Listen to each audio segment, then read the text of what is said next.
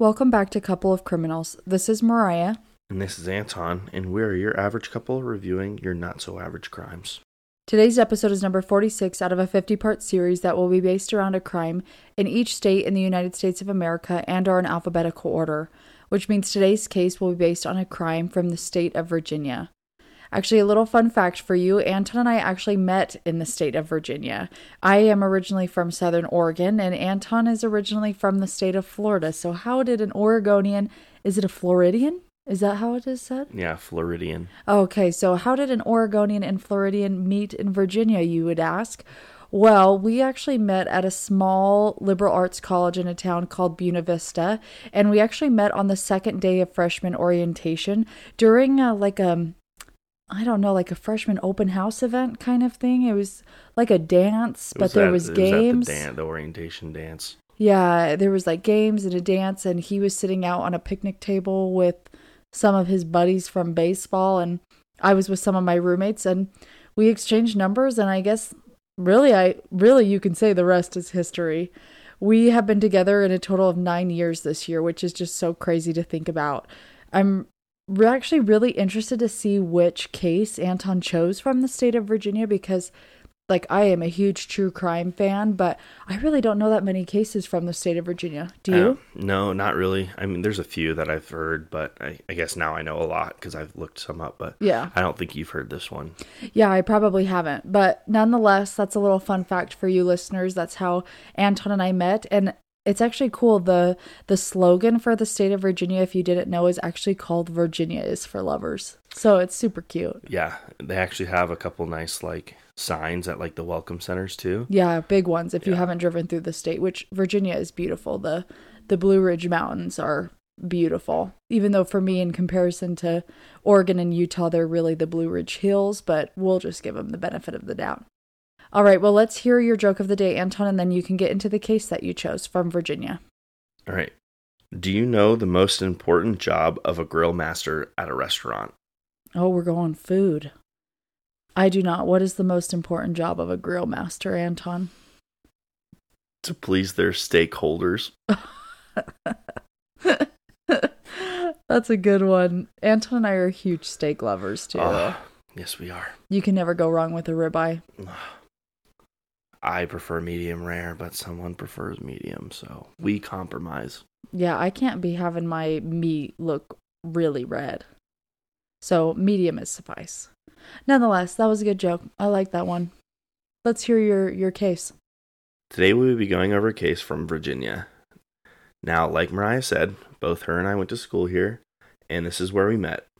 We both know the beauty of this state from the Appalachian Mountains, like she said, the Blue Ridge Parkway, to the rivers that flow through this beautiful state. But with all this beauty also comes a dark past. Today's case will be going over the South Side Strangler, whose spree of crime was in late 1987 in the Richmond and Arlington areas of Virginia. Now, have you uh, heard about this one, Mariah? I haven't. But for you listeners who don't know where Richmond or Arlington is, that's actually northern Virginia right next to the DC area. Yeah, Arlington is like Well, pretty Arlington. much DC area, it's pretty much the border and on then the Ri- Richmond is about like what 30, 30 45 minutes, 45 minutes, yeah. outside of DC. Yeah, Arlington is beautiful. This case actually starts in 1984 when our killer actually got away with murder. Our killer's first murder was in fact in 1984, but police would not be able to connect our killer to the murder of Carolyn Hamm until 1989. But unfortunately, David Vasquez was convicted of her murder and sentenced to 35 years in prison. So someone who didn't do he was wrongly convicted. he was wrongfully convicted of murder. Oh my gosh. Our killer's next victim was the beginning of their spree in 1987.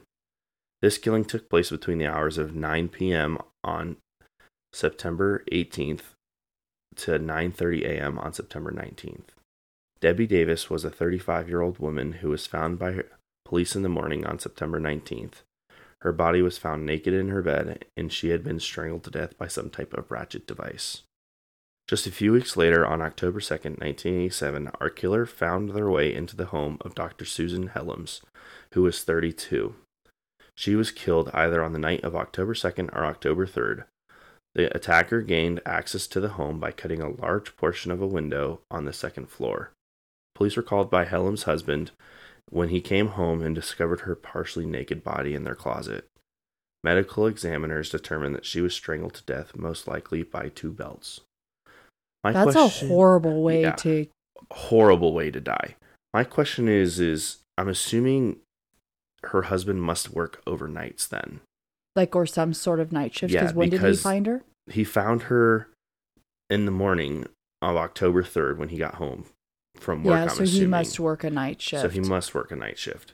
Because I'm like, and that's a terrible way to find your wife. oh yeah, in their own closet of their bedroom, pretty much naked. She was partially Well, and naked. you know what else I was thinking is whoever the killer is must have watched them to know that he would be He gone must- during the night. yeah, definitely he knew the figured out the, schedule. routine. hmm of this family. Up next is November 22nd, 1987, when Diane Cho, a 15 year old high school student, was found in her family's apartment near Richmond.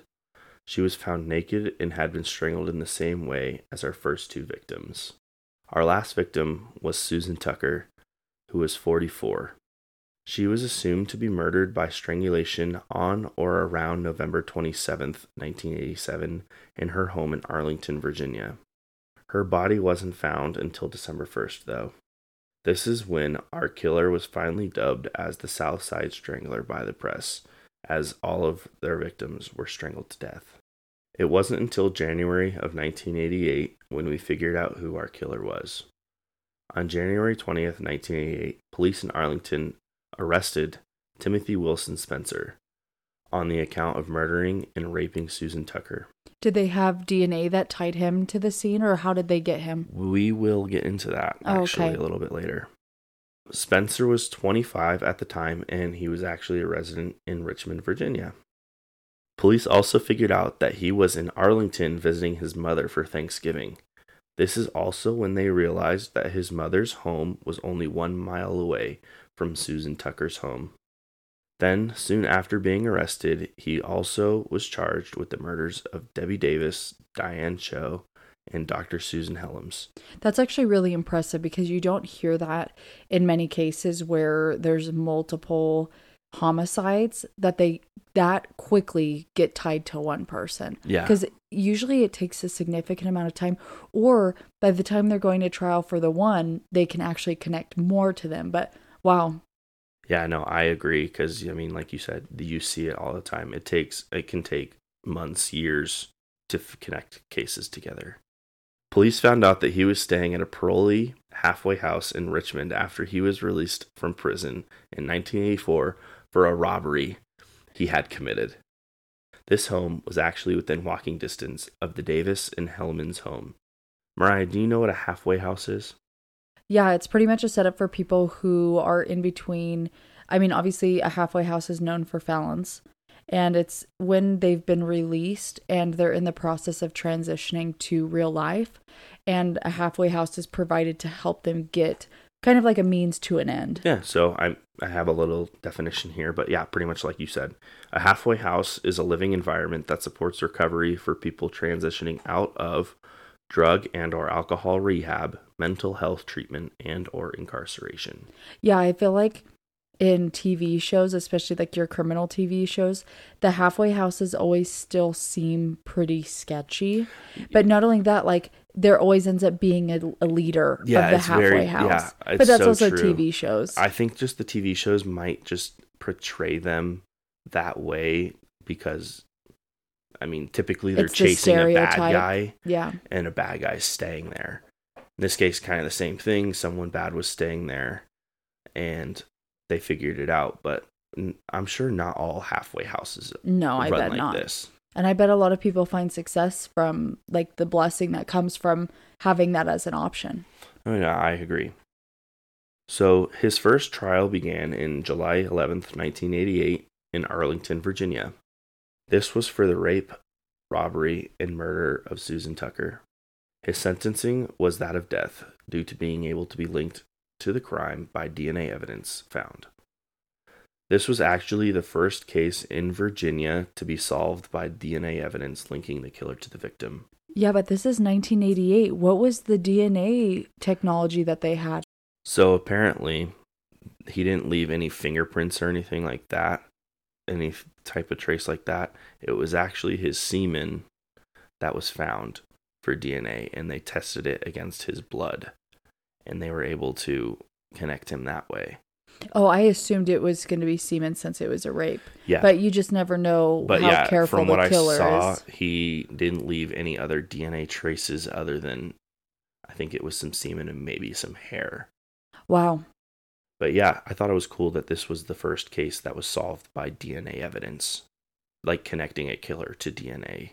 And he got the death sentence because And of it? He got the death sentence. Well, yeah, he killed four people, five people. oh, yeah, but this is in the 80s hmm This was before, I guess, they outlawed the death sentence in most states. in most states. Then, after his conviction in Arlington, Spencer was to go on trial in Richmond. His first trial in Richmond was for the rape, robbery, and murder of Debbie Davis. This trial was in September of 1988. Again, DNA in forms of semen and hair was found in the Davis home. This was pretty much a 100% match with DNA from Spencer.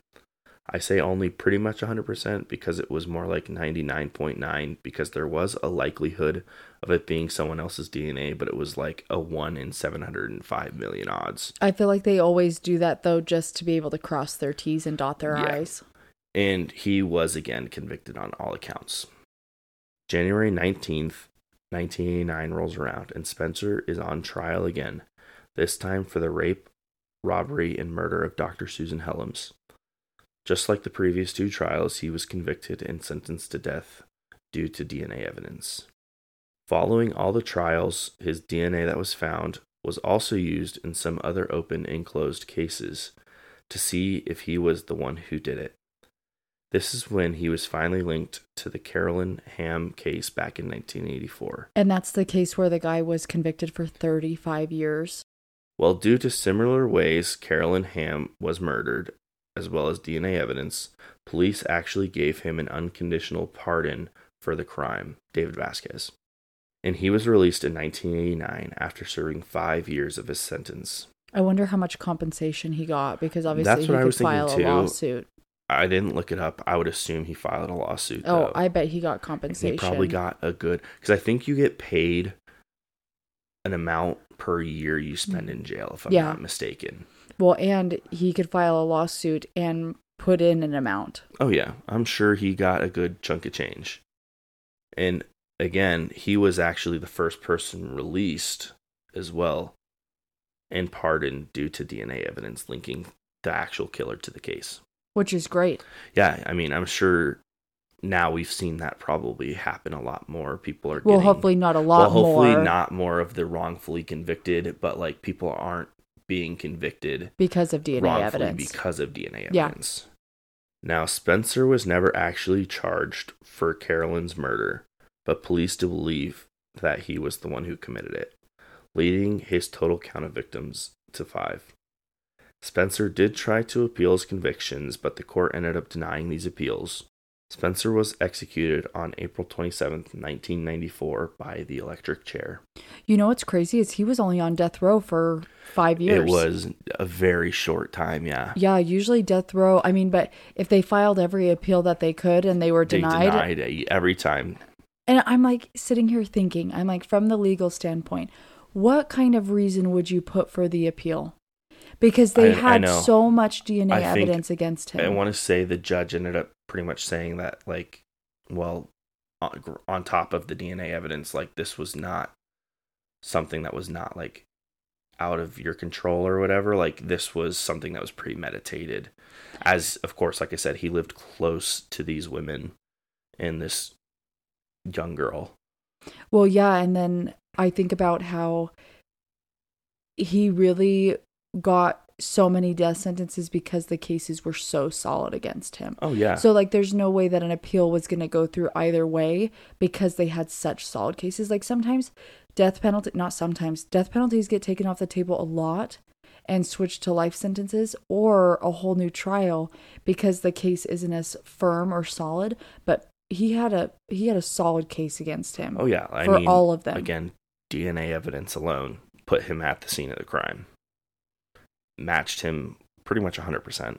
And yeah, you know, I did see this cool thing too. the electric chair that he was electrocuted in. It was like right outside Richmond. I want to say the the um the jail that he was executed at. The the inmates actually built the electric chair out of oak wood. They had the inmates build the chair that killed inmates. Yeah, I know. I thought it was kind of weird too, but yeah, inmates actually built the chair. But now it's just most often the electric chair isn't used. It's inject. It's Typically, I think nowadays it's gonna be lethal, Lethal injections. injection. It's I wouldn't say it's a more humane way to go, but it probably is a little more than Yeah. getting electrocuted or shot. But death row still, I don't feel like is a common thing. I feel like our prisons are just overflowing It's, it's very uncommon, I think, yeah, to see a death sentence in the U.S. in the U.S. without it being like a super, like, heinous crime or serial killer or something like that. Well, we're seeing plea deals become a way more common thing where they just take the plea deal and then Well, I think like now, now they realize that oh, they're caught. They just plea deal to not have to serve, or not get no, the death not sentence, to die. and they have life. yeah, except you spend your life behind bars. I don't know. I don't know. I don't know either. I also don't know how many states actually have the death penalty still as an option. I guess that's a fact you'll have to find I know. out I'll, next I'll share it in by the next episode. I'll find out. Yeah. That is the case of the Southside Strangler, who went on an 11 week killing spree just to be known as the first serial killer to go down due to evident DNA evidence. Yeah, that's phenomenal. And I think it's even more amazing because it was in the late 80s. DNA It was stuff. probably like, yeah, right when DNA stuff just was coming out. Yeah, because before that, they would compare like blood types, and that's for sure not solid evidence. But they were able to confirm his semen was there. And unless, I mean, especially you have to think in interrogations, they're going to be like, have you been intimate with anybody? Do you know, you know, this woman? Have you ever been intimate with yeah. her?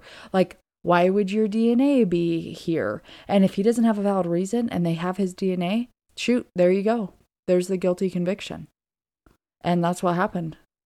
I've never heard of that case. Yeah, me neither until I looked it up. Man, especially in the state. There was a lot of other pretty good ones too, but that for another time. Another time. Yeah.